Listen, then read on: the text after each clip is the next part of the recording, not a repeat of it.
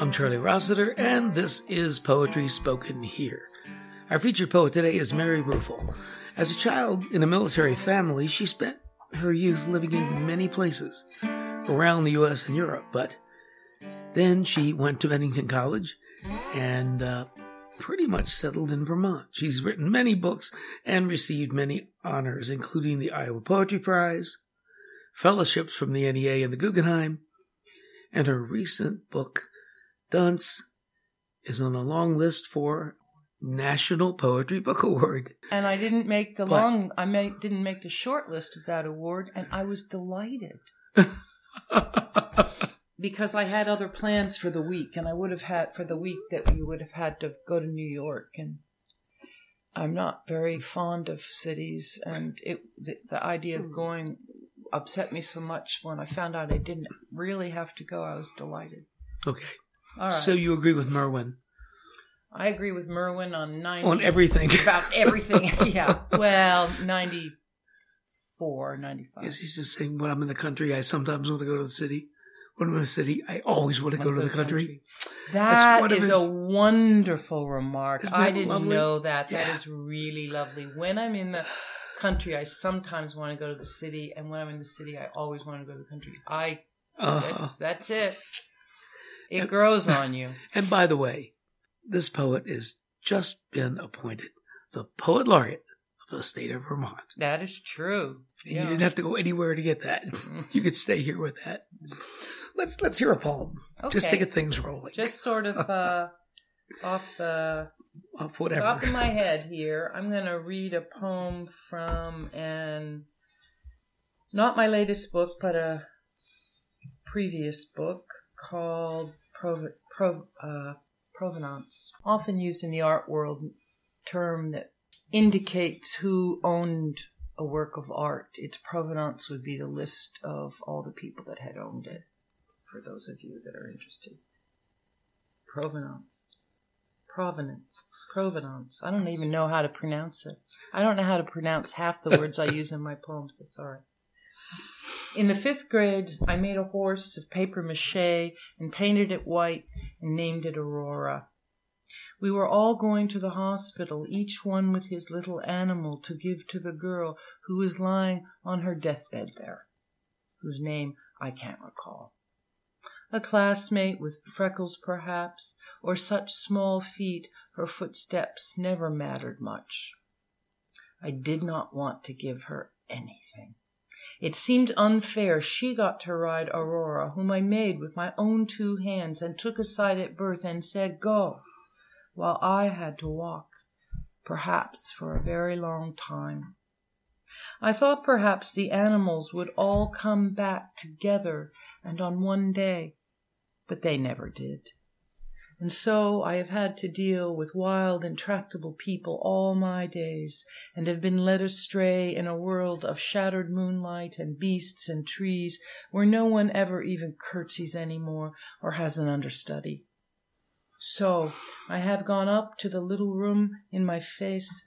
I am making something out of a jar of freckles and a jar of glue. I hated childhood. I hate adulthood. And I love being alive. Lovely. Thank you. Yeah, really.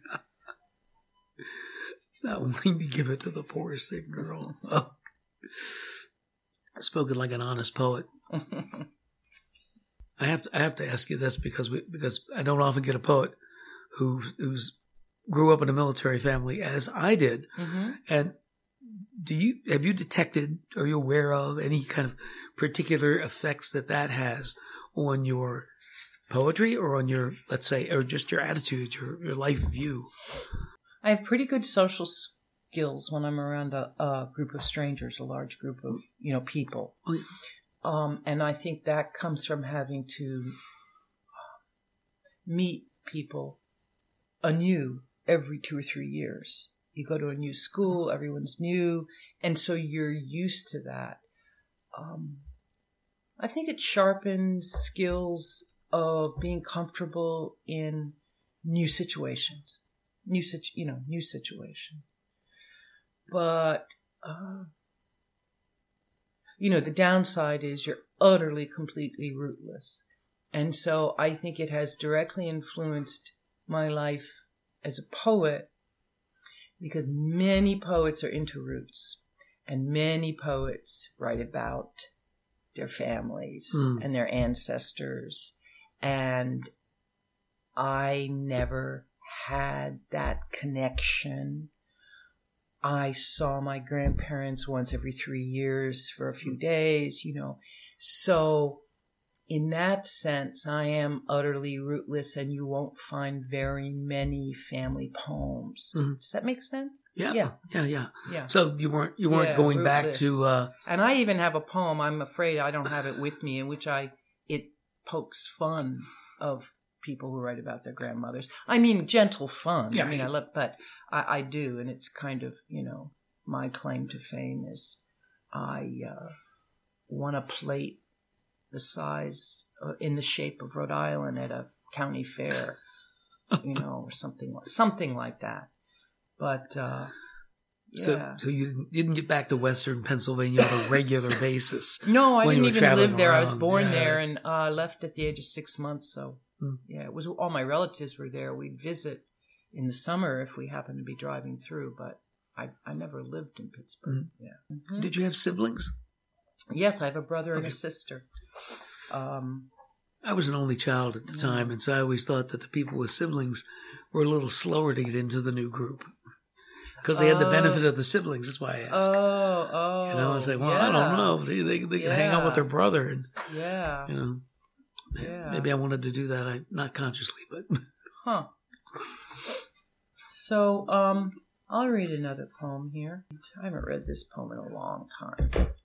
Again, from the older book. Hold, it's called Hold That Thought.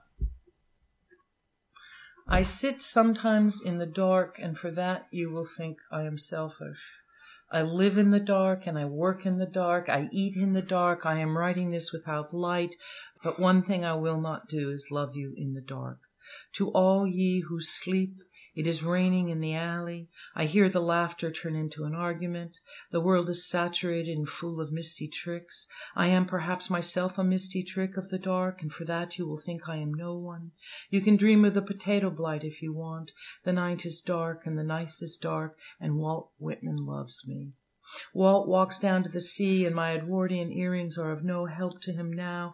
He goes in, toothless, hairless, and without rings. Our feelings will never be identified. He expectorates into the sea, and his spit gives off a faint blue light like that of the moon. Everything he does, he does in order to see. He likes looking at the world. Why not? Born into a body like that, a body that is lonely and scared and probably angry, but it is his body, and he loves it to the extent of the Mongol Empire, just as I love yours. Hold that thought. I have finally spoken. I love you more than George Sand loved Alfred de Musset. I love you more than George Sand loved Pietro Pagello. I love you more than George Sand loved Frederic Chopin. It makes the brain swell. It is dark in there. The cells die by the thousands. They die by the hundreds. They die by the thousands. It could be Abe Lincoln's war. Every creature crawling all over the planet has one. Yours can walk down to the sea. Yours can go in. Have you ever thought about standing naked in the rain like Walt did? It is dark, but not too late. It is raining in the alley. Bob Dylan isn't a big talker, but he looked at everything real close for an hour.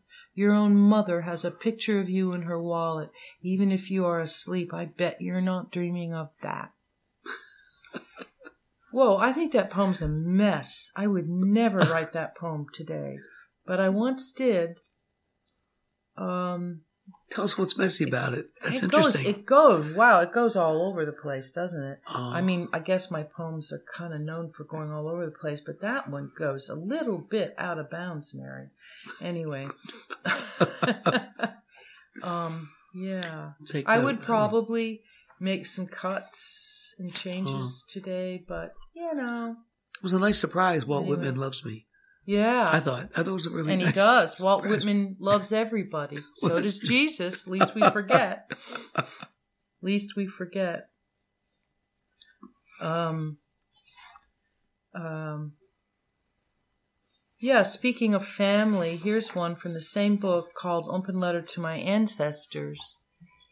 Uh, you know, as Americans, many of us, us have ancestors who were born in another country, another culture, and um, that's the ancestors that I'm talking about. Um, in particular, my Irish ancestors. Open letter to my ancestors. Sometimes I walk around the house wearing a green clay mask. It's supposed to be for my skin, but I don't care about that. I wear it in honor of you. I'm so sadly far away from you. I secretly hope someone rings the doorbell so they cannot recognize me. Surprise! I am seasick on my long voyage. I've left everything behind except this valise, which I protect with my body and God's love, because I believe in the day I will board a bus with a bag of potatoes in my right hand worth more than the valise and everything in it. Mm, thank you for that. These smoked chops are incredible. You have to look at it as one person with a very long life. It's better that way. Blood, tears, violence, hate, ashes, everything. The mad blue terror of dying, of having to learn another language. Perdurabo. It all works out in time. There is no end. I had no kids. There's a niece in Cincinnati. She's marrying a Greek next week, just so you know. I'm going to wash you off now into the luminous depths where even a recluse bird must fly. Did you ever talk to your students much about uh, their presentation of their poems? Because you're you uh, are a bit superior Oh, at, at the inflection and I- the yeah. appropriateness of the way you say what the words say. Yeah, I love I love uh, reading out loud. Except as I mentioned earlier, I use words that I don't know how to pronounce. For instance, this Latin phrase "perdura," perdura. Uh, you know, I probably screwed that up, but you know, there are better things to worry about than if you mispronounced a word.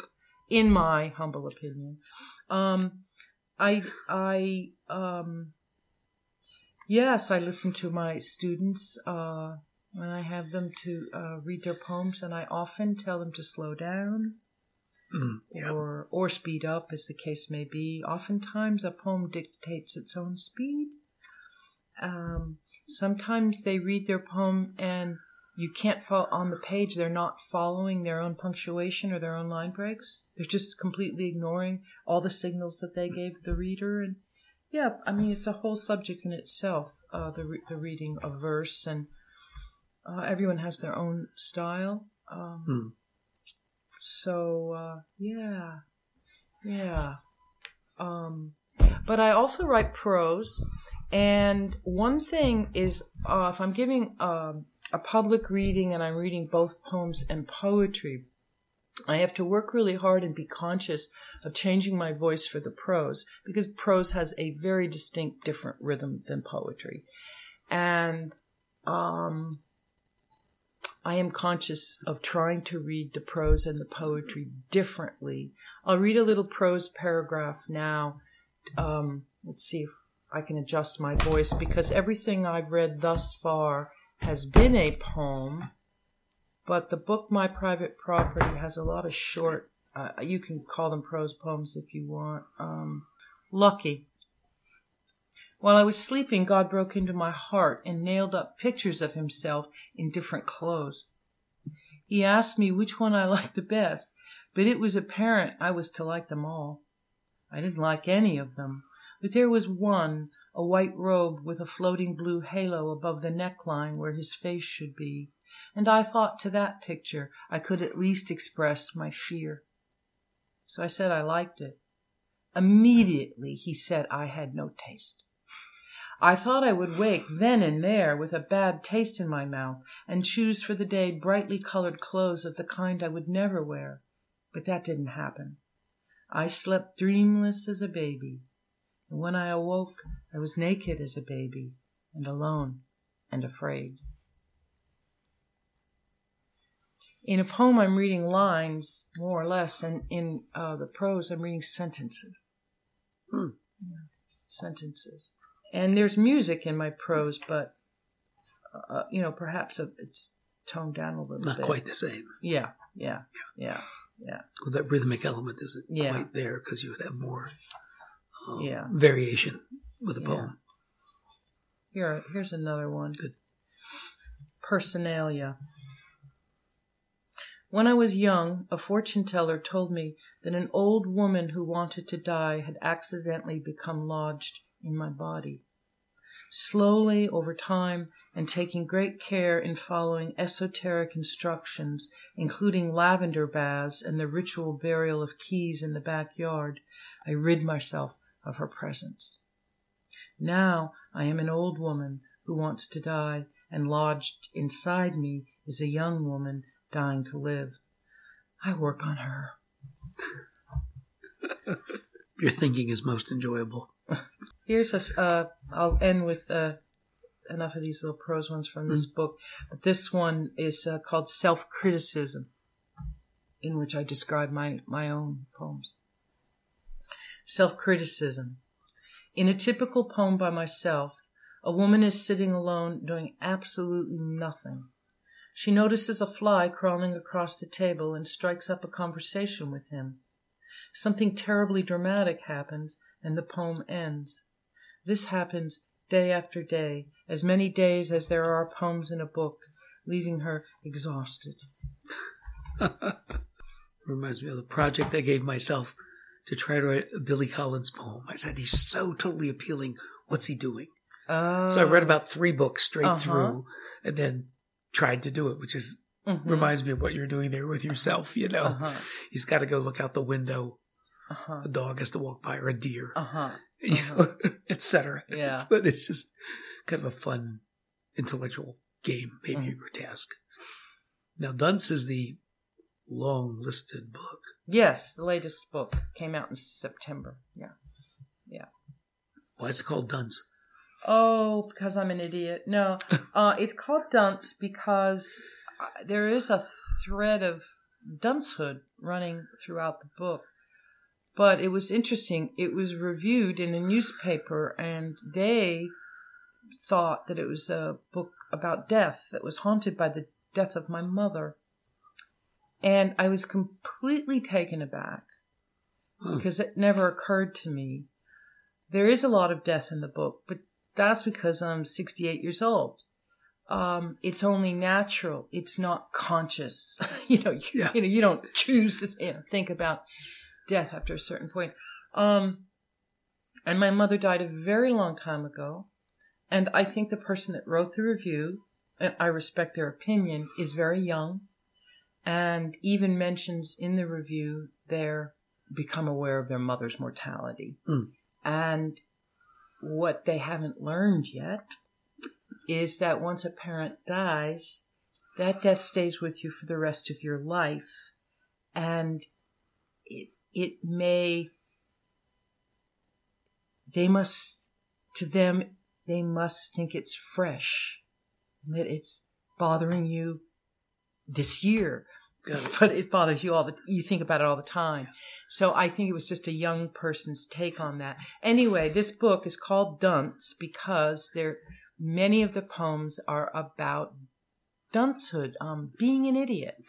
Um, and also, no one ever found this funny, but, and there's a poem called Dunce in it, but I always thought there are a lot of books of poetry and the poet tries to sound very wise and knowledgeable. And I thought, I'm just going to be the, dun- the dunce that I am. And if people said, those poems are stupid, I could say, that's the point. Of course. That's what I wanted. Someone to say, those poems are stupid. And I could say, that's the point. But instead, they said, those poems are all about your mother's death. And you like, said, what? what? And I said, what? See, I was a dunce. I couldn't read my own book.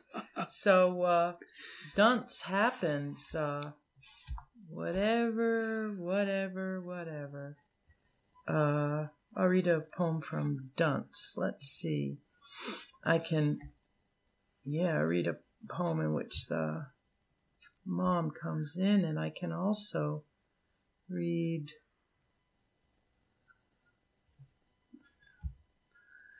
Uh, do do you read the old Chinese poets? Uh, translation. they're not only my touchstones; they're my earliest, uh, earliest poets I fell in love with, and it often surprises people who know my work. But um, classical Chinese poetry, as well as Japanese haiku, um, I fell in love with as an adolescent. I've never stopped reading them.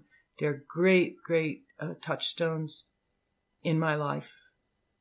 Uh, enormous. And I grew up to be fortunate enough to become friends with the great translator, uh, Chance, uh, David Hinton, who has translated all of uh, all the great Mhm. Chinese classical poets and been able to, with his help, um, I think, read them with a different eye or, you know, whatever. So uh, I only mention that because it means I still read and talk about them. And it's, yeah. Well, I asked because attitudinally, you see, one of Uh-huh. those guys would say, "I Yeah. don't know anything." Uh-huh. The old uh-huh. Zen guys would just Mhm. say that. They would overtly claim, Oh, right. Of I'm just a course. dummy. I- yeah, I'm a dummy. Yeah. Oh, That's no, I am say. a dummy. Yeah. Absolutely. I'm a dummy. Sure. You're absolutely right. "Yep, oh, that's all." You're absolutely Just a little thought. Well, they really, well, they wanted to be in that state of knowing nothing. And Mhm. Um, absolutely. Now here's one that's Okay. kind of. Uh, let me read. Let me find in this book. It's not really, but I'll read uh, Dunce, the poem Dunce, because that's like um, Dunce. I am always up for a bog, said Mary. I too am always up for one, said I. And so we put on our rubber boots. I love being in rubber boots, said Mary, and I said the same. The ground sprang as we bogged, the bog wavered as we sprang, orchids and mushrooms, mushrooms and orchids, slender and pink, squat and brown. And as the light fell, the eyes of the fireflies were all around, like tinker ghosts.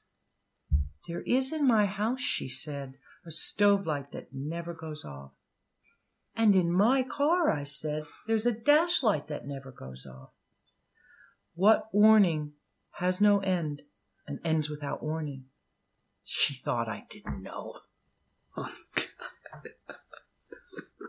Now let's see if we can find a little, little Chinesey influence here. Oh, and then I'll, then I, I, I'll read um, "Sent to the Monk." Night falls, and the empty intimacy of the whole world fills my heart to frothing. The past has trudged to this one spot with a flashlight in its mouth and falls into the stream. Ancient tears beneath the surface rise and scatter like carp, while an ivory hairpin floats away like a loose, loose tooth going back in time. Mm, yeah.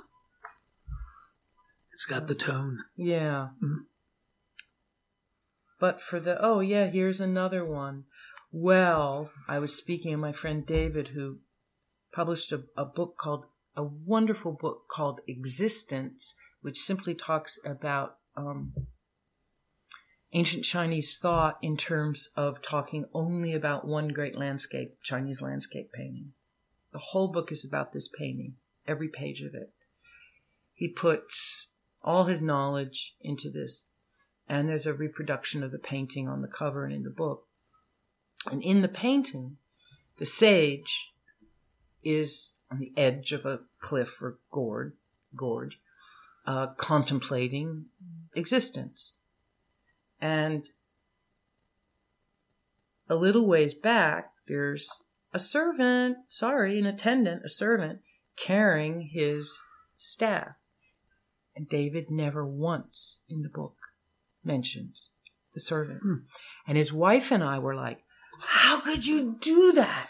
How could you do that? You talk about the sage, but there's this poor, you know. Yeah, poor schmuck. And he said, well, he didn't have anything to do with it, you know. So I wrote a poem oh, good. about the poor schmuck. Good. And it the poem is called Attention. I hold the staff of the great sage while he stands on the gorge brink gazing at mountains. He is at this moment lost in the mist of existence, while I am but his attendant, existence attendant, the name of one who stands like a stick thinking of nothing. Uh huh. So who's enlightened there? The, the Yeah, we is more enlightened than the sage. Yeah, yeah. Yeah. Oh, he. I just noticed Yeah. this. I n- didn't notice it when I wrote it, but he's even. He stands like a stick, which is part of the natural, absolutely part of the natural world. Right. Which is, of course, what the sage is always trying to. Be one with. Yeah. one Yep, with. You got it. And the the attendant is standing like a stick and thinking of nothing Without even trying. without even trying. Yeah. Excellent. So, uh, yeah. Okay. Well, we funny. we have time for one more, so do one more. I'll do one more. I'll do a wild one. Definitely Okay. not Eastern influenced Okay. at all. A really wild, wild one. It's called Little Stream. My heart was bright and shining like a lobster boiling in water. And then I was just a child eating the leftover snow. I'd lost my mittens and my belly button was as good as gone, meaning I couldn't be born again ever. So I sat by a little stream with my eyes closed. I saw a woman carrying a child's coffin on her head. I saw a rat so friendly he shined my shoes with his tongue. I saw my mother leave the room saying, Now I am going to go drink some vinegar. I saw a surfer drink a wuthering wave and go down gently into that good night. I saw the daffodils praying together. I saw a hummingbird cry out for a comma between decades. I saw the quick trimming the hair on their necks and the wicks of their packaged feet. I saw something small and in constant danger of being blown away, like pepper. I saw a monk set an umbrella on fire for fun. I saw an old man dwelling in a tiny fishing village with a tangible vibrancy that was truly inspiring. I saw a Venus flytrap eat a cheeseburger. I saw my struggles were coming to a close. I saw I would grow so old I would stop wondering what life on Napa Rui was like and forget the first apple tree was in Turkey. I had the constant feeling something of vital importance had been lost sight of, was perhaps even gone. It's hard to say hello to every atom. I got to know protozoans, though. It took three days for my umbilical cord to swim past. At the end, the tattered carnation of my navel seemed most like me, so I threw it in, and at once my eyelids opened, never to close again. Oh. You came back to what I was trying to hold in my head to bring up the fact of having no navel and can't be born again. Uh-huh. Love that. Yeah. You definitely threw a lot of things in there. Yeah, That's a good one. It was yeah. a li- it's a list poem. They're just fun. Yeah, I but love it's them. really fun. I love it's them. just so interesting. Yeah, list. I did. I used to live in an apartment uh, here in town, and it had a little stream out back, and uh, there was a perfect sitting stone. And the, the one thing I miss most about that apartment was that stream, and I would sit there. It was kind of a meditative practice. At the end of every day, I would sit on the rock, just watch the the stream Yeah. water go by, and I loved doing that. But now I'm now I'm a couple blocks away in a house and don't have access to a stream. I really miss it. It was it was nothing like it. Yeah. So I know Well- I haven't found a practice to uh, take his place. Hmm. So But you will. It's only But I will. a couple of years. all right. Yeah. yeah. Well, folks, you're listening to Poetry Spoken here. I'm your host, Charlie Rossiter, and we have been visiting and honored with the poetry of Mary Ruefle from right here in Bennington, where we both sit and talk to you. Be with us again next time to let poetry speak to you. Thanks, Charlie.